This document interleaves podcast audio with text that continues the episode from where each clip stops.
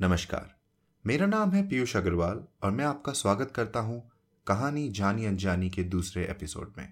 अगर आपने इस कार्यक्रम का पहला एपिसोड सुना है और आप इतने दिनों से इंतज़ार कर रहे थे कब मैं और कहानियाँ लेकर आऊँगा तो मैं आपसे क्षमा मांगना चाहता हूँ। इस देरी, इस विलंब की कोई एक वजह हो तो मैं आपको ज़रूर बता देता। बस यही समझ लीजिए कि ज़िंदगी के भाग दौड़ में कहानियाँ कहीं गुम हो गई थी। और अब मुझे अगर यहाँ कोई वापस लाया है तो वो है आप लोगों के व्यूज़। जी हाँ मैंने देखा कि मेरे पहले एपिसोड को आप लोगों ने किस तरह से सराहा है, किस तरह से उसका आनंद लिया है। और कहीं कहीं ये बात का आभास हुआ कि भाई, कहानियों का ये सिलसिला रुकना नहीं चाहिए। यहाँ तक कि आई पर दिव्या निधि जी ने एक रिव्यू भी छोड़ा है मेरे लिए। मैं उनका धन्यवाद करना चाहूँगा कि उन्होंने इतने ही प्यारे शब्द लिखे हैं मेरे उस पहले एपिसोड के बारे में। तो बिना और कोई विलंब किए चलिए शुरू करते हैं कहानियों का यह सिलसिला। तो आज की जो कहानी है, उसके लेखक है श्री मथुरा कलौनी जी। मथुरा कलौनी जी को मैं पर्सनली जानता हूँ। ये बहुत ही बहुत ही उम्दा लेखक है और ये अभी बैंगलोर में रहते हैं। इन्होंने कई कहानियाँ, कुछ डेढ़ सौ कहानियाँ लिखी हैं। इन्होंने कुछ पच्चीस से ऊपर नाटक लिखे हैं।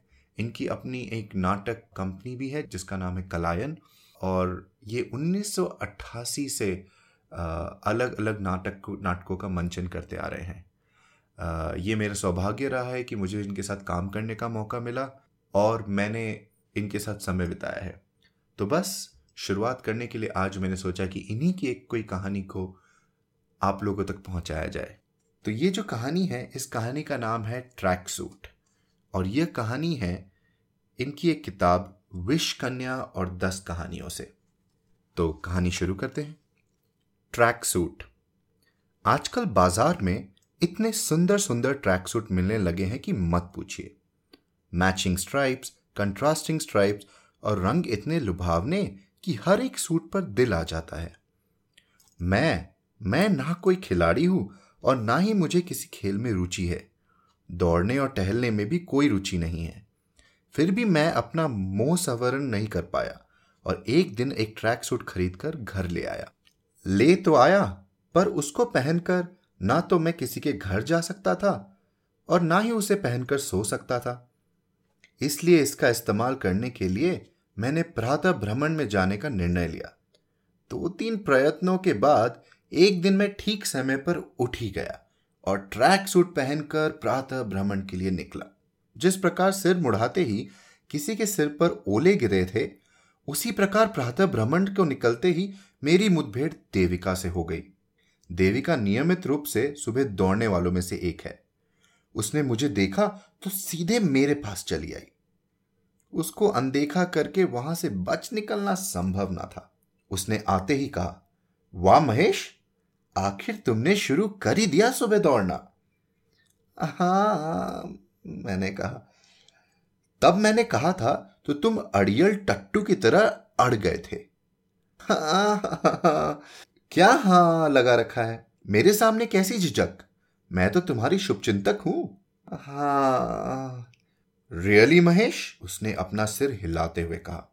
उसके इस तरह सिर हिलाने पर मैं समझा अब वह मुझसे निराश होकर अपने रास्ते चली जाएगी। पर मेरी ऐसी किस्मत कहा कि वह चली जाती?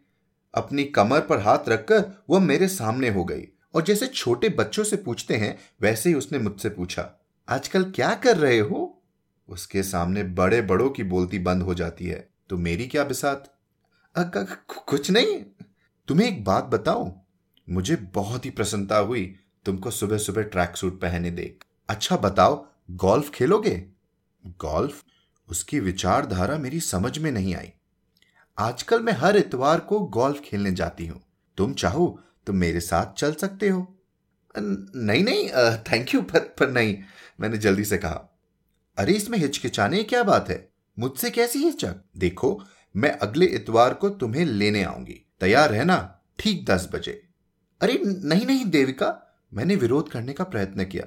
बस बस, अब इस संबंध में कुछ कहने की ज़रूरत नहीं है।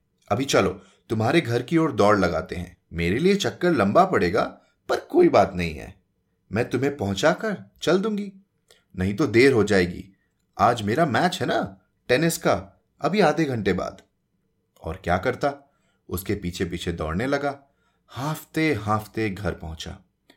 देविका एक बहुत ही सक्रिय और तंदुरुस्त लड़की है। लाइफ बॉय साबुन से नहाती है या नहीं, यह तो मुझे नहीं मालूम है पर वह तंदुरुस्ती का जीता जागता विज्ञापन है। जीता जागता की जगह दौड़ता भागता विज्ञापन कहना चाहिए। बैडमिंटन की वह स्टेट चैंपियन है। शौक के तौर पर वह सभी खेल खेलती है। रूप के मामले में भी वह ठीक ठाक है। तीन साल पहले हम लोग एक पिकनिक पे गए थे।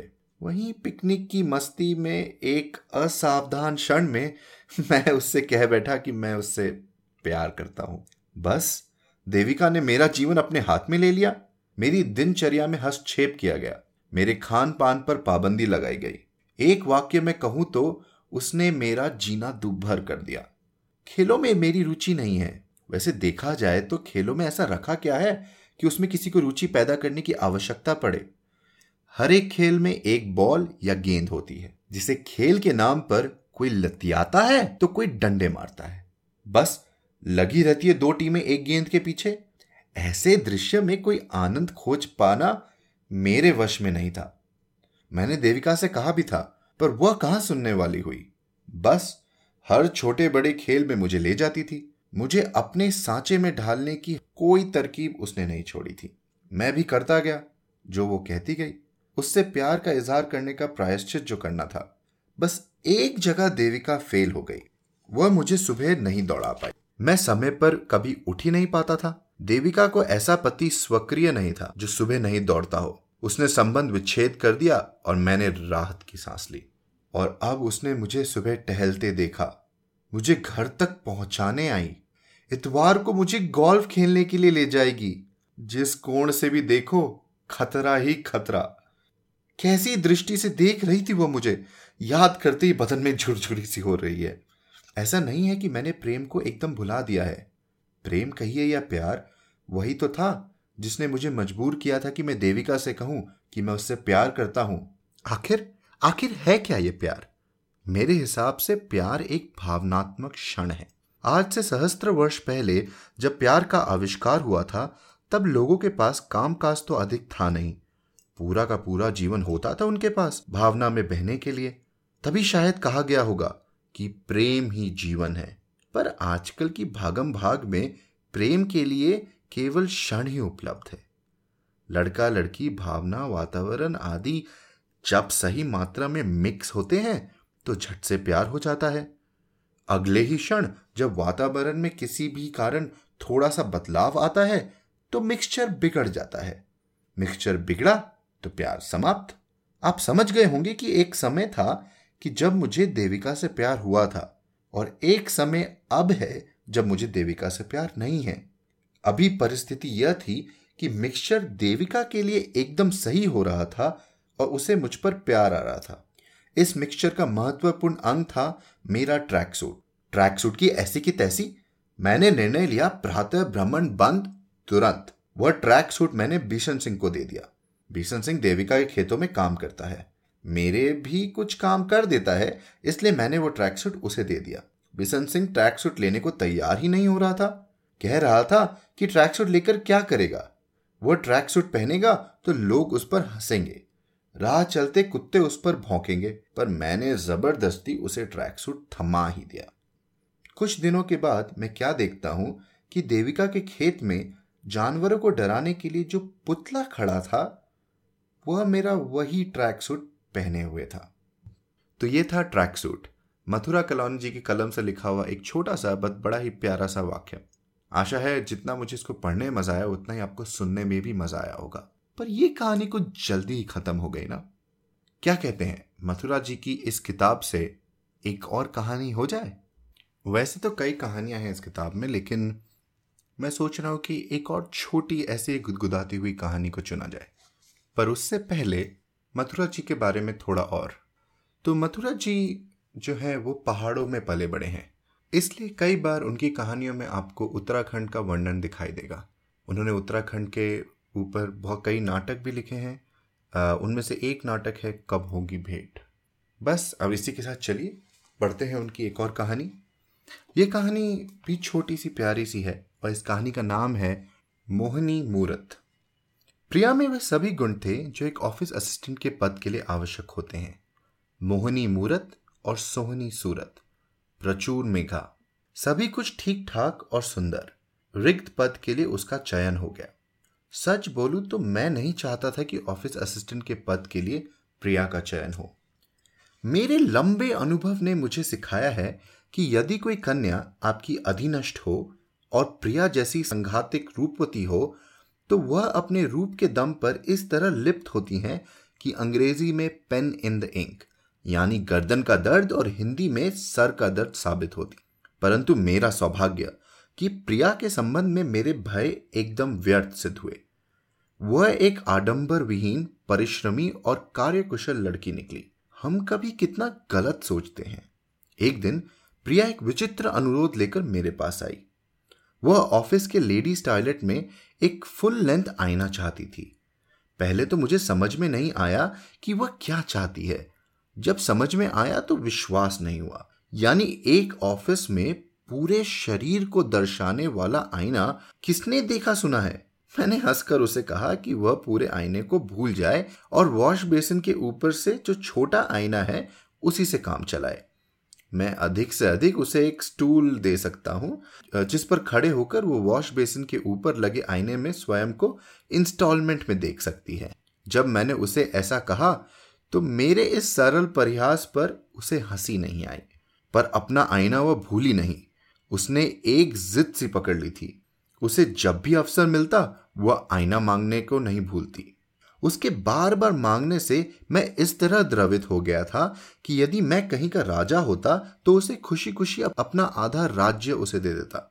मैंने बड़ी मुश्किल से उससे विश्वास दिलाया कि ऑफ़िस में लेडीज़ टॉयलेट में फुल लेंथ आईना लगवाना मेरे अधिकार क्षेत्र से बाहर है। अब वह यह अनुरोध करने लगी कि मैं मैनेजर के पास जाऊँ। असंभव, मैंने कहा। अपने बॉल पॉइंट पेन के लिए जब भी मुझे नए रिफिल की आवश्यकता पड़ती है मुझे उसे पुराना इस्तेमाल किया हुआ रिफिल दिखाना पड़ता है। तब जाकर वो नया रिफिल सैंक्शन करता है। हमारा मैनेजर इस कदर कंजूस है। अब मैं उसे टॉयलेट में पूरे आईने की बात करूँ तो शायद उसकी हृदय गति ही रुक जाए। मेरी बात पर प्रिया को विश्वास नहीं हुआ। उसने मुझसे पूछा, मैं जाऊँ मैनेजर के पास? उसका ऐसा कहना मुझे कहीं छू गया। यह उसकी अच्छी प्रकृति थी कि उसने पहले मुझसे पूछा नहीं तो उसके जैसे मोहनी मूरत, सोहनी सूरत लड़कियाँ सीधा चेयरमैन के ऑफ़िस में जा सकती हैं। एक अदना मैनेजर की क्या बिसात? पर मैं अपने मैनेजर को अच्छी तरह जानता था। उसके जैसा शुष्क प्रकृति वाला व्यक्ति शायद ही कहीं हो। उसमें रस के नाम पर था रेगिस्तान ही रेगिस्तान। प्रिया के सोहनी सूरत से भी वह नहीं प्रभावित होने वाला था। उससे छह आईने के लिए कहना मैंने राय दी। छह क्यों? मुझे तो केवल एक चाहिए। प्रिया ने कहा, मुझे मालूम था कि वह ऐसा ही कहेगी। इस ऑफ़िस में यदि किसी एक वस्तु की आवश्यकता होती है तो छह मांगनी पड़ती है। मुझे मालूम है, मैनेजर के खानदान में मोल भाव करने की बड़ी पुरानी परंपरा है। मेरी मानो, छह मांगना। यदि उसका मूड ठीक रहा तो शायद तुम्हें एक आईना सैंक्शन कर दे। गुड लक प्रिया मैनेजर के कमरे में गई और पाँच मिनटों में ही बाहर आ गई। उसके चेहरे के भाव देखकर मैं समझ गया कि उसे सफलता नहीं मिली। मुझे उसके ऊपर अपार दया आई। भगवान ने उसे इतनी मोहनी सूरत दी है, पर क्या फ़ायदा? इतिहास साक्षी है कि अच्छी सूरत के कारण लोग राजपाट छोड़ देते हैं। पर यहाँ एक कंजूस मैनेजर की मुट्ठी से प्रिया एक साधारण आईना नहीं छुड़ा पाई।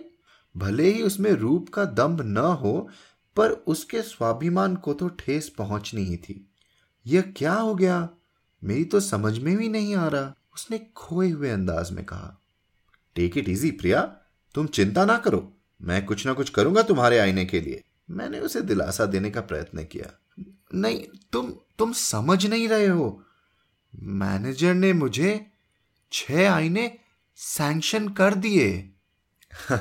कहानी समाप्त। तो यह थी दो कहानियाँ। मथुरा कलौनी जी की किताब विश कन्या और दस कहानियों से। जैसा कि मैंने कहा कि मैंने खासकर इस एपिसोड के लिए दो छोटी लेकिन रोमांचक कहानियाँ चुनी। इस किताब में और भी बड़ी अच्छी, बड़ी लुभावनी कहानियाँ हैं। कुछ गाँव से है, कुछ पहाड़ों की है अलग अलग तरह के लोगों की है। बस मैंने समझा कि आज के इस एपिसोड में हम कुछ ऐसी कहानियाँ चुने जो कि थोड़ी सिटी लाइफ थोड़े शहरी लोग और हमारे रेगुलर लाइफ से मिलती जुलती हो। आशा है आप लोगों को ये कहानियाँ पसंद आई। मुझे ये जानकर बहुत ही खुशी होगी कि आपको ये एपिसोड कैसा लगा। हो सके तो जैसे दिव्या जी ने रिव्यू दिया है आई पर आप भी अपने रिव्यूज़ छोड़िए। आई पर जाकर आप इस पॉडकास्ट को सब्सक्राइब कीजिए और आ, अपना रिव्यू भी लिखिए। उससे क्या है कि मुझे भी प्रेरणा मिलेगी कि मैं और कहानियाँ डालूँ। अगली कहानी में ये आपको ज़रूर विश्वास दिला सकता हूँ कि इतने देर, इतने विलम्ब के बाद नहीं आएगी। और अगर आप मुझे डायरेक्टली लिखना चाहते हैं तो मुझे आप ईमेल कर सकते हैं। मेरा ईमेल आईडी है hello H E L L O hello at the rate Piyush Agrawal dot com P I Y U S H A G A R W L dot com मैं आप लोगों के emails का इंतज़ार करूँगा। और अगर आप लोगों के पास कोई कहानी है जो आप चाहते हैं कि मैं आ, कहानी जानी अनजानी के किसी एक एपिसोड में सुनाऊँ तो मुझे ज़रूर बताइए। मुझे बड़ा ही आनंद आता है नई कहानियाँ सुनने सुनाने में। और मैं आशा करूँगा कि मैं आपकी चयन की हुई कहानियाँ और लोगों तक पहुँचा पाऊँ। इसी के साथ आज का एपिसोड समाप्त करते हैं। सुनने के लिए बहुत बहुत धन्यवाद। आशा है आप यूँ ही बने रहेंगे।